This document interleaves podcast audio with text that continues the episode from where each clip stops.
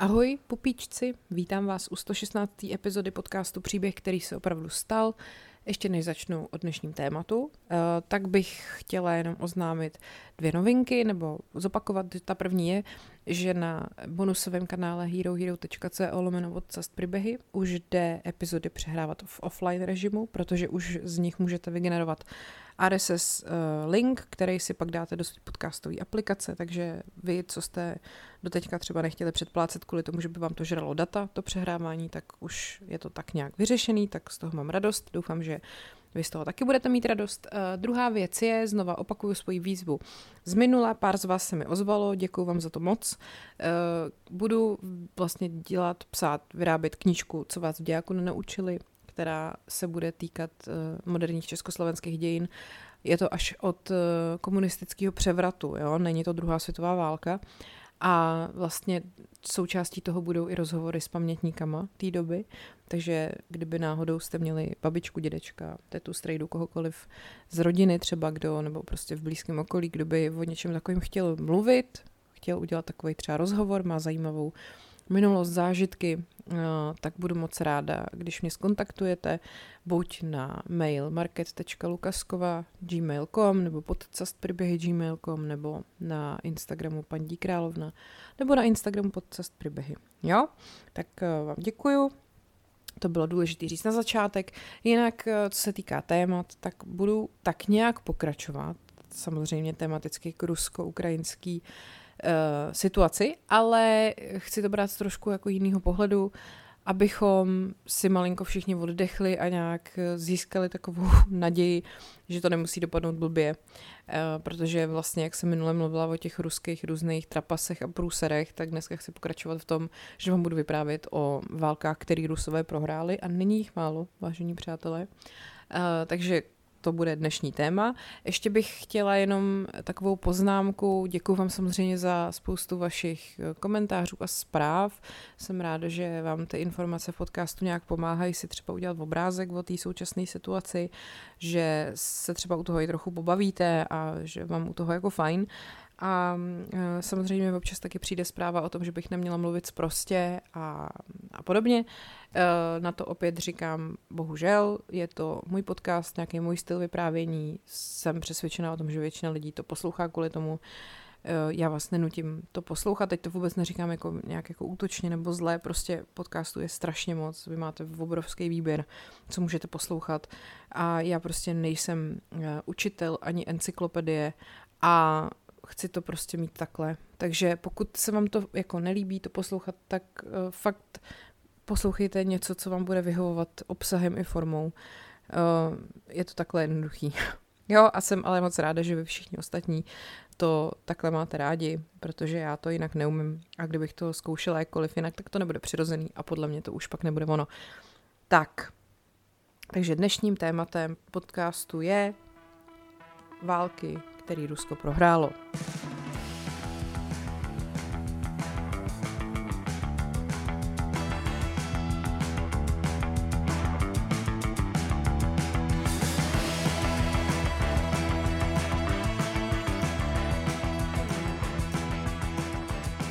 Ono se to možná málo ví, ale Rusko, a nejen to současný, ale i to starší, totiž většinu válek ve své historii prohrálo.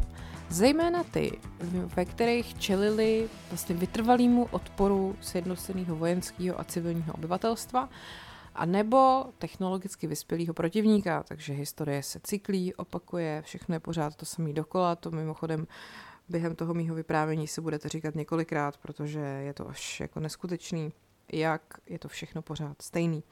Samozřejmě, že o těchto těch válkách, které Rusko prohrálo, se tolik nemluví, nebo minimálně v Rusku ne, protože ta ruská propaganda je zcela zamlčuje. Ale pojďme se na ně podívat. Eh, to ruský impérium vedlo řadu konfliktů se Západem i na dnešním území, nebo na území dnešní Ukrajiny a Běloruska. Třeba před vládou Petra Velikého eh, bojovali Rusové celkem neúspěšně proti takzvanému litevskému společenství, proti Polákům a Švédům. Eh, a podle statistik, který se stavil Vladimír Solovjov, což je významný ruský historik z konce 19. století, Rusko prohrálo víc než 70% z 50 válek na severu a západě od 13. do 15. století. A to je teda docela dost. S různou mírou úspěchu se Rusko střídavě pokoušelo dobít Ukrajinu, taky upevnit svoje postavení na pobřeží Černého moře a pak taky proniknout na jih, na, na jižní pobřeží Kaspického moře a různý střety s Turkama tam byly, s Peršanama, ale prostě ty Rusy to vždycky donutilo nějak ustoupit. Pak teda první, kdo pořádně uspěl na těchto frontách, byla Kateřina Veliká, ta její agresivní politika poškodila ukrajinskou i polskou státnost i národy na Krymu, o tom jsem se docela, myslím, zmiňovala v té epizodě, kde jsem tak nějak schrnovala historii právě toho rusko-ukrajinského konfliktu, kdy Kateřině Veliký eh, tam prezentovali Potěmkinovu vesnici právě na Krymu. No, na začátku 19. století uh, tažení ruského cara Pavla prvního do Indie třeba skončilo totálním fiaskem a pak bylo Rusko poražený v krymské válce, a to bylo v polovině 19. století. Ruský mocnost, eh, pardon, evropské mocnosti se totiž proti Rusku spojily, dobrý den, a díky jednotě Evropanů a tíživý situaci, v kterých se to Rusko po válce ocitlo, eh, potom bylo opravdu poražený. Eh, pak se teda vykašlali na Evropu a zkoušeli zahájit expanzi do Ázie. Koncem 19. století pak kontrolovali Tichomořský pobřeží a snažili se něco udělat s korejským poloostrovem a Manžuskem, ale pak přišla porážka v rusko-japonské válce a to byla taky jedna z příčin zániku ruského impéria. Mimochodem o rusko-japonské válce vám budu vyprávět a je to snad ta nejvtipnější věc, kterou jsem kdy v životě jako četla. Fakt to boží, úplně boží. Uh, Rusko potom samozřejmě taky sehrálo významnou roli při podněcování první světové války, a uh, vojenčtí vůdci v Rusku tvrdili, že ten konflikt povede k tomu, že Rusové ovládnou černomořský úžiny, uh, Konstantinopol, což je dnešní Istanbul, ale samozřejmě, že se to nestalo a ruská říše se postupně vlastně začala rozpadávat zevnitř. Přišel Brest-litevský mír, který byl teda výsledkem jednání mezi novou bolševickou vládou a německým císařstvím a pak eh, to vlastně vyústilo i v dlouho očekávanou státnost Ukrajinců a Bělorusů. Mm, když jsme u toho Německa, bych vám jenom chtěla moc, moc, moc doporučit eh, podcast Prostor X, který dělá Čestmír Strakatý pro Reflex eh, a epizodu, kde byl hostem, ježiš, vám říkám správně to jméno, Vlastislav Bříza. Jo, a je to expert na jaderné zbraně. A hele, je to skvělý rozhovor, který vám totálně vyjasní, co se vlastně děje. Myslím, jakoby v té eh, v tom kontextu toho, proč se některé země chovají, jak se chovají, proč se Vladimír Putin chová, jak se chová, vlastně zjistíte, paradoxně vás to uklidní, že ten člověk není úplný magor, že má nějakou strategii a že má nějaký jasný cíle. A prostě mě to vlastně jako uklidnilo, když jsem si to poslechla celý.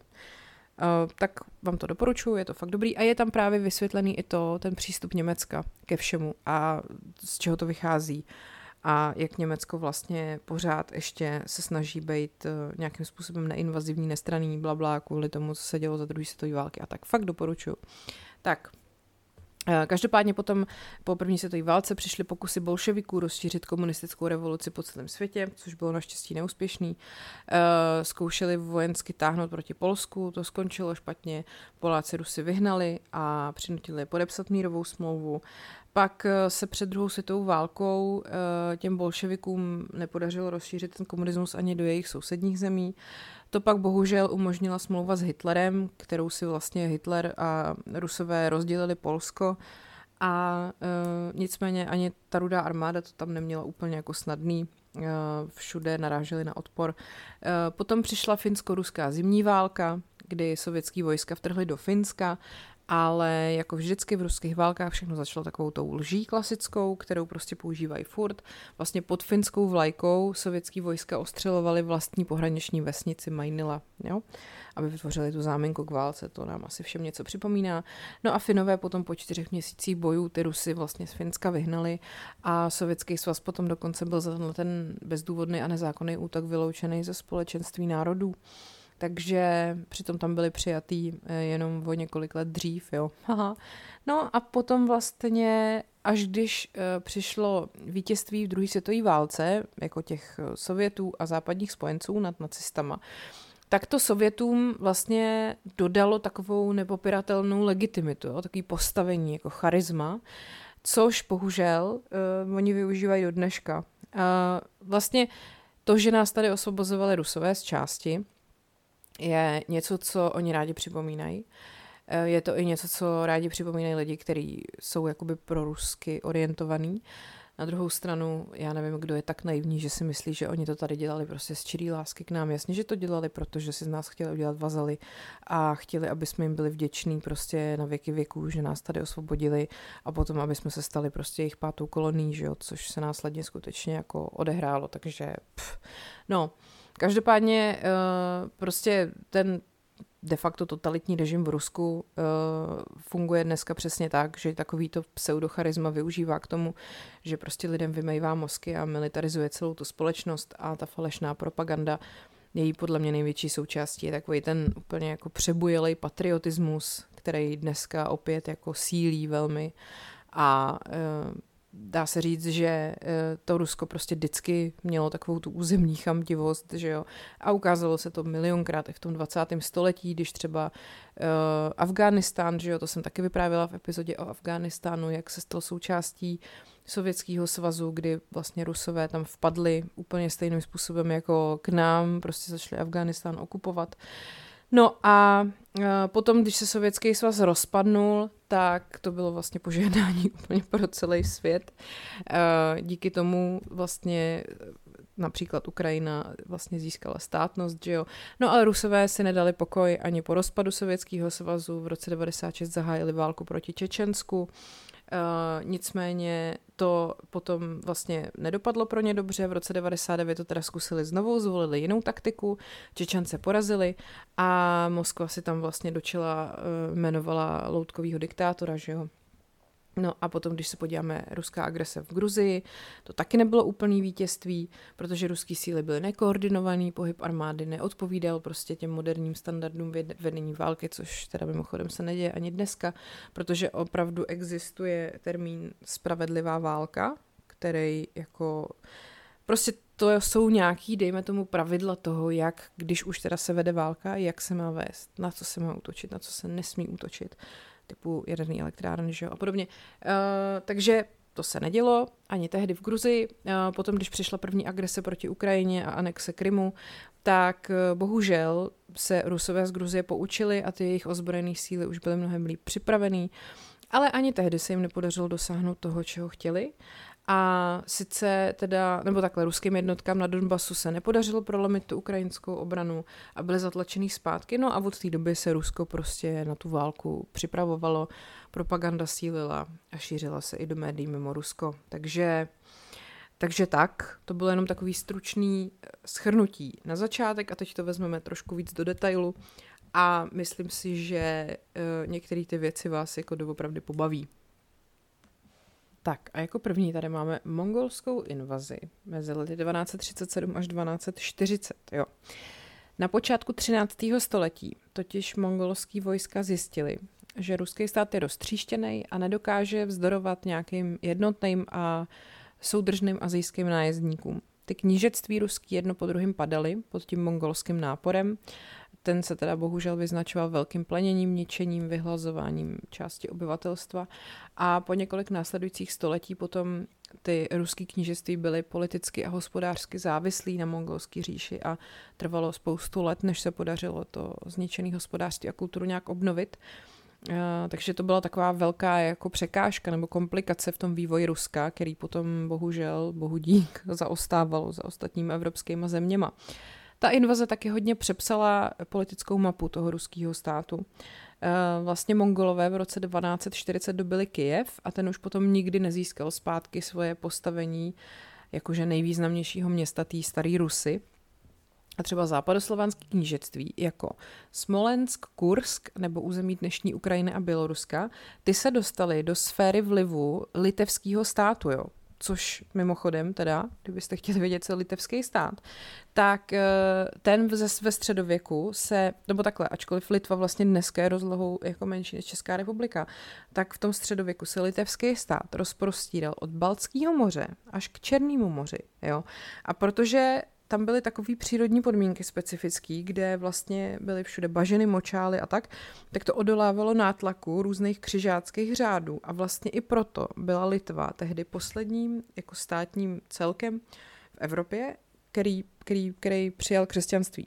Takže to mi přijde docela jako zajímavý a byla to velmi jako slavná etapa těch litevských dějin. Litevci jsou na to jako velmi pišní, takže to je jenom tak vložka. Um, každopádně pak tady ještě máme taky uh, takový pakt polsko-litevský, který vzniknul posléze a ten teda taky jako Rusům zavařil, protože Rusové pak tady s tímhle tím paktem polsko-litevským často nějakým způsobem jako uh, soupeřili nebo bojovali a vlastně se to pak přineslo i do 20. století, kdy prostě ty spory mezi Polskem a Sovětským svazem se týkaly spousty těchto těch území, které už se řešily někdy v tom 13. století. Jo. Uh, pak tady máme Livonskou válku, což bylo v letech 1558 až 1583. Livonská konfederace je zase dnešní Estonsko a Lotyšsko. Jo? A ruský car Ivan Hrozný zahájil právě válku proti tady konfederaci Livonský a snažil se zmocnit hlavních přístavů a získat oporu pro to moskevské velkoknížectví na pobřeží Balckého moře. Samozřejmě jako vždycky, když si řeknete, po čem asi tak rusové jdou, tak to po každý jsou přístavy, ať už je to Balcký moře, ať už je to Černý moře, oni jsou úplně vadný, prostě potřebují vždycky co největší přístup, ty vole, eh, k těmhle těm přístavům všem možným, to potom je vlastně i point té rusko-japonské války, která je nejlepší na světě. Um, každopádně teda uh, snažili se prostě nějak získat přístup k moři, protože ho měli do té doby, nebo aspoň přístup k Balckému moři měli malej. A uh, vlastně první období války teda bylo pro Ivana IV. neboli Ivana Hroznýho úspěšný a jeho vojska obsadili významné části té Livonské konfederace. No a ostatní velmoci ale těm se to samozřejmě nelíbilo, co se tam jako děje. A takže Rusko pak muselo válčit se Švédskem a pak i s, právě s tím velkým litevským knížectvím, který už bylo v té době uh, nějakých pár let uh, spojený s Polskem pro jistotu, jak jsem o tom mluvila, polsko-litevská, uh, takováhle jakože říše, dejme tomu. No a tato válka ty Rusy totálně vyčerpala, trvala víc než 20 let, totálně zničila hospodářství, vylidnili se severozápadní území té země a všechny ty země, které vlastně oni původně tomu Livonsku zabrali, tak mu ho zase museli vrátit zpátky. A Moskva navíc i ztratila území ve Finsku a spoustu pobřežních držav ve Finském zálivu a prostě dost blbý celý. No a Rusko tudíž vlastně místo toho, aby mělo na svý západní hranici tu Livonskou konfederaci, která je ještě tak jako sou-sou, tak tam najednou měli vlastně tu polsko-litevskou eh, jako konfederaci nebo tu, tu říši a švédský království, což jsou teda mnohem horší nepřátelé, že jo. A s těmahle problémama potom se vypořádávalo spoustu let a taky to stálo spoustu peněz. A pak přišla rusko-osmanská válka, to vlastně už vedl Petr Veliký, ten totiž byl, dejme tomu úspěšný tam, kde ten Ivan Hrozný selhal. Jemu se podařilo rozdrtit Švédsko a anektovat země Švédska, eh, který teda to Estonsko, Livonsko patřili pod Švédsko.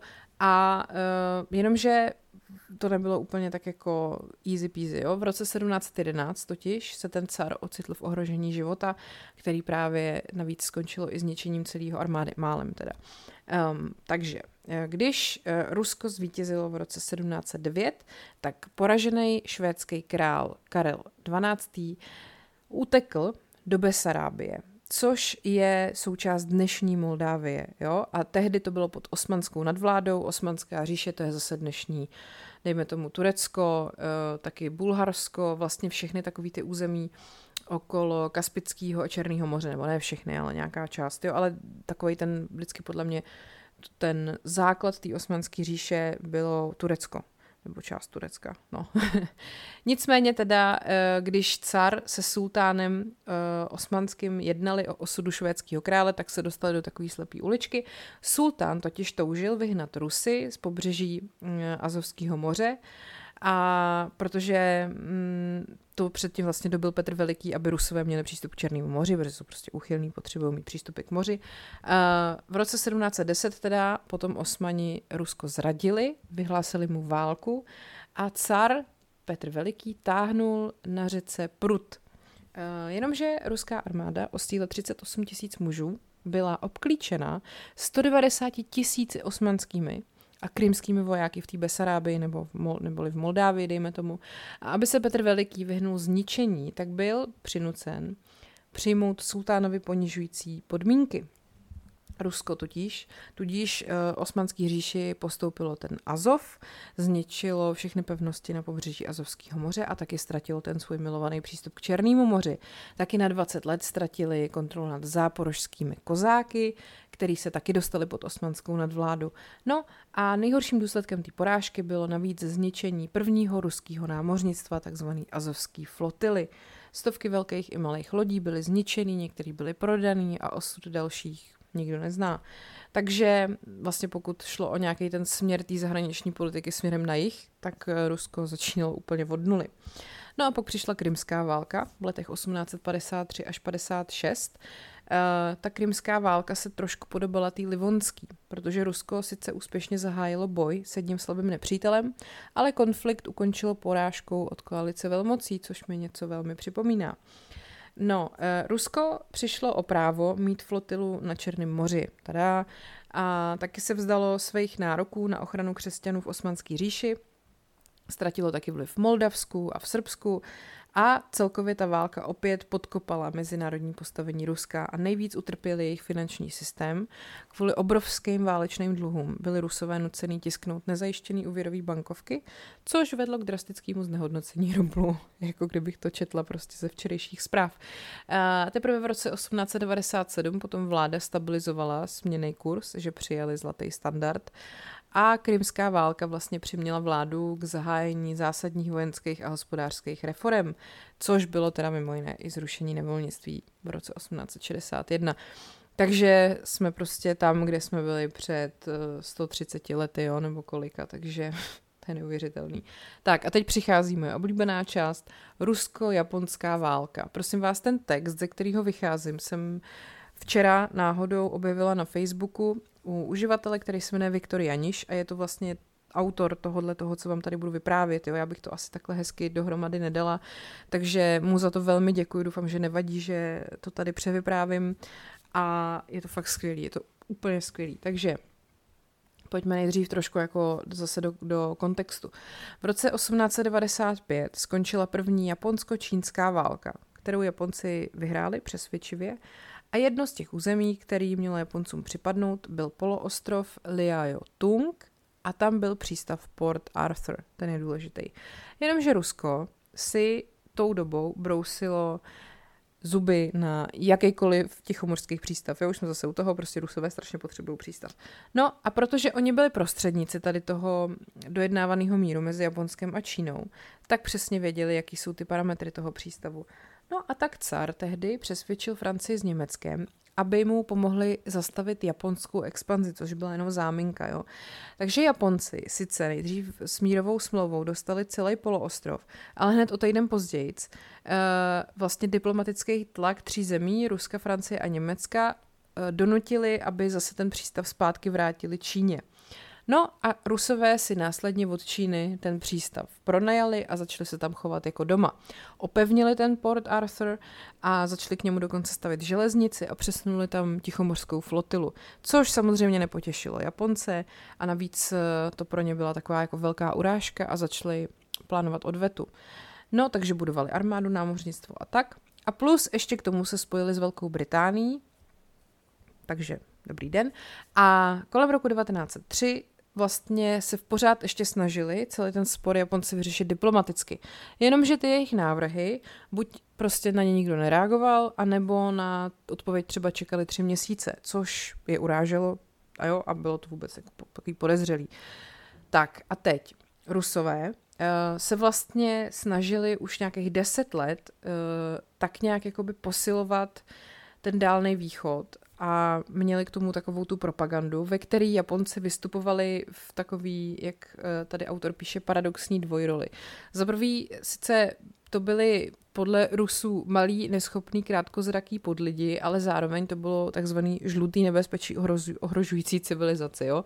A Rusové byli ty ochránci bílé rasy, pak kdo je tady jako nácek, jo.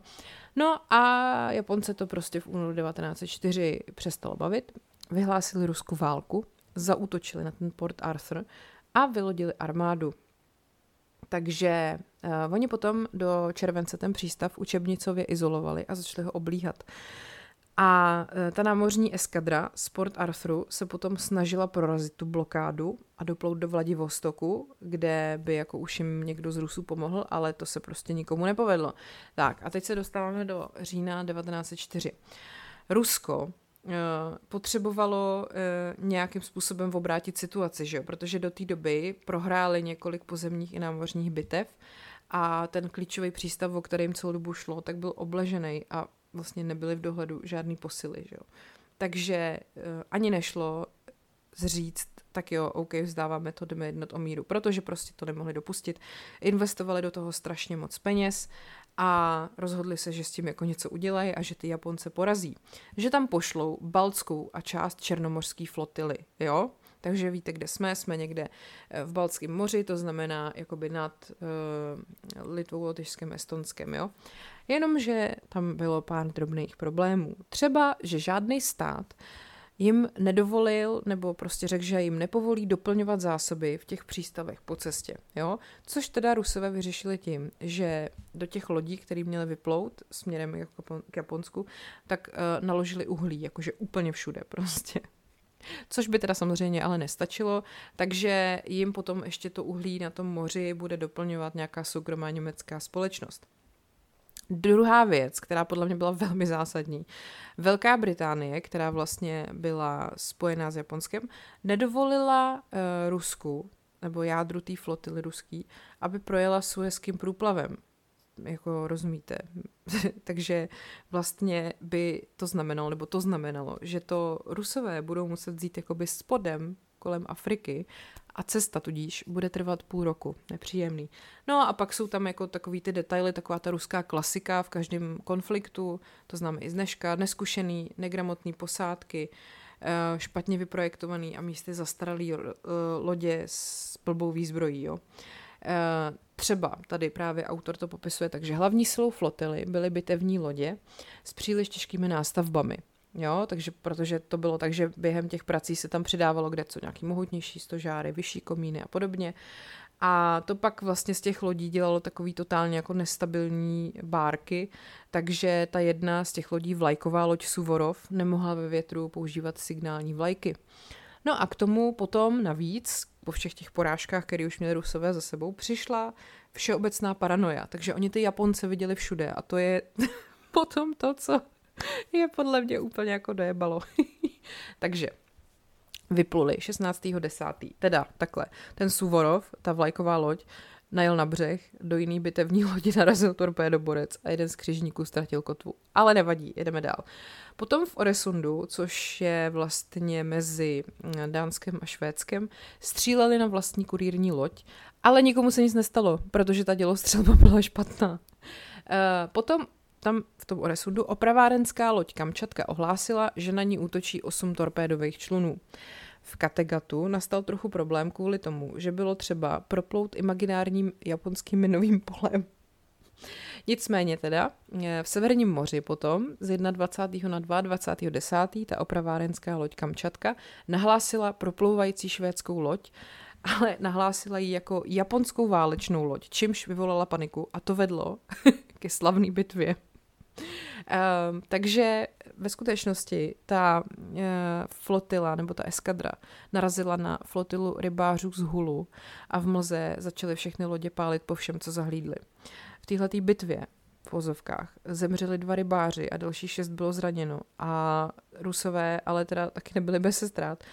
Ten slavný jejich křižník Aurora byl čtyřikrát zasažený a byl taky zabitý jeden jejich námořník a měli sebou na palubě samozřejmě i popa, Eh, toho, že pravoslavného představeného zakladatele pop music, tak palubního popa rozpůlil granát. Uh, nicméně teda několik lodí hlásilo zásahy torpéd, několik dalších hlásilo výsadek Japonců a boj muže proti, boj muže proti muži. Některý námořníci z bitevní lodě Borodino po vlastních výstřelech z hlavních děl usoudili, že se loď potápí a evakuovali se skokem přes palubu. Bitevní loď Orloj vystřílela přes 500 granátů bez jediného zásahu a celou frašku ukončilo až svítání a velitel flotily admirál Zinovi Petrovič Rožestvenský, eh, Pankratěvna Praskovna a Sisoj Psojič Ryspoloženský eh, prostě rozkázal zastavit palbu, protože najednou viděli, že pálí sami na sebe. Ale ne všichni ho poslechli, takže musel přidat na důrazu a jednoho dělostřelce jakoby výstražně hodit přes palubu. No a tenhle ten incident samozřejmě rozzuřil Angličany, protože uh, to byli jejich rybáři, že jo, potom vlastně válce s Anglií zabránili jenom nějaký oficiální omluvy a odškodný těm rybářům. Paradoxně nebo parad- neuvěřitelným způsobem potom až do Portugalska se ta cesta obešla bez dalších incidentů. Jo? A v Portugalsku potom teda e, vlastně vysadili ty důstojníky, který byl zodpovědný za tady ten incident a pokračovali do Tangeru, což je přístav v Maroku, jakoby v, v tomhle Uh, jo, říkám to správně, Gibraltarském průlivu. Tam se připojila opět opravárenská loď Kamčatka, která už byla nějakou dobu pohřešovaná a byla taky lehčí o 300 granátů a nahlásila tři potopený japonský válečný lodi. Ve skutečnosti nepotopila nic a ty tři lodi byly švédská, německá a francouzská. Když vypluli z toho tangeru, tak jedna z lodí kotvou přetrhla podmořský telegrafní kabel, čímž půlku Afriky na, něk- na několik dní odřízla od světa. Po cestě kolem Afriky se v uhelném prachu z toho, jak to uhlí bylo naložené na těch lodích, že jo, udusilo několik námořníků. Dalšího zabil had přinesený z pevniny.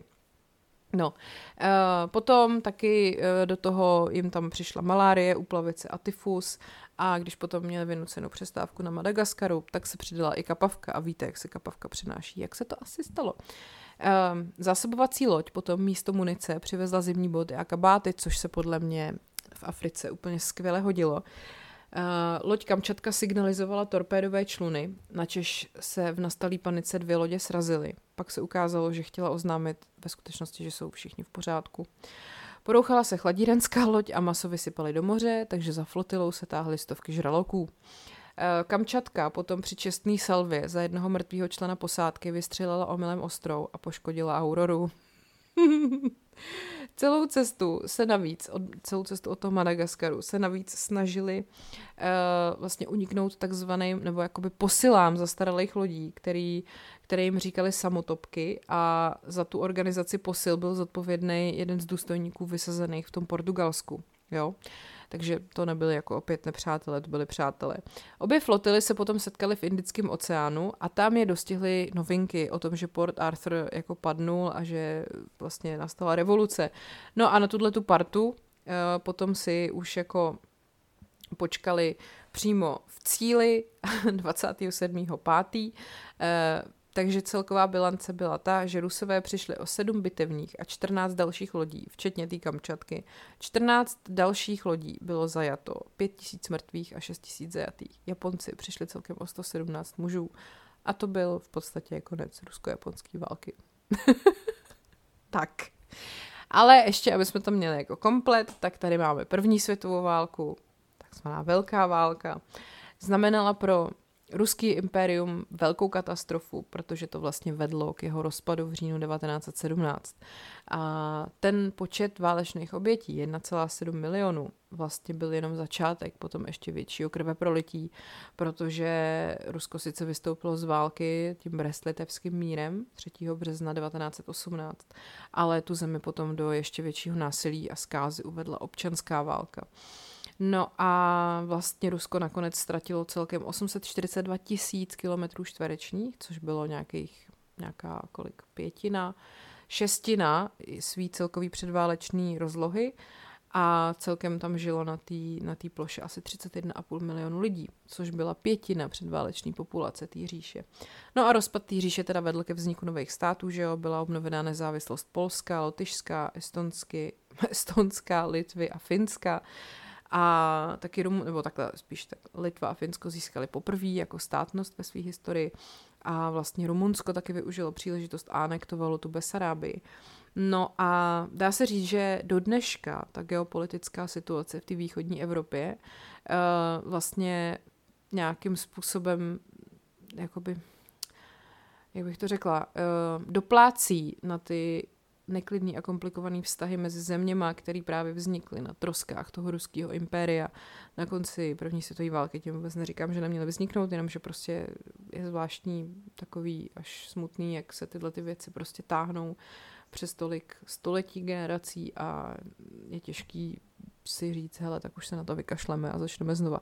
Když potom už to třeba konečně jde, tak přijde znova Rusko a zase do toho jako hodí vedle. No, tak, to byly ruský prohraný války. Doufám, že vás to bavilo, doufám, že jsem to vysvětlila dost rozumitelně. Rusko-japonská válka je něco, co by podle mě si zasloužilo vlastní celovečerní komedii, která by se měla promítat zadarmo furt všude. a OK, tak to je ode mě pro dnešek všechno. Děkuji vám ještě jednou za vaše ohlasy a za tipy na témata a tak. To s bonusem už jsem říkala na začátku. Takže se mějte hezky, opatrujte se a ať je váš život příběh, který se opravdu stal.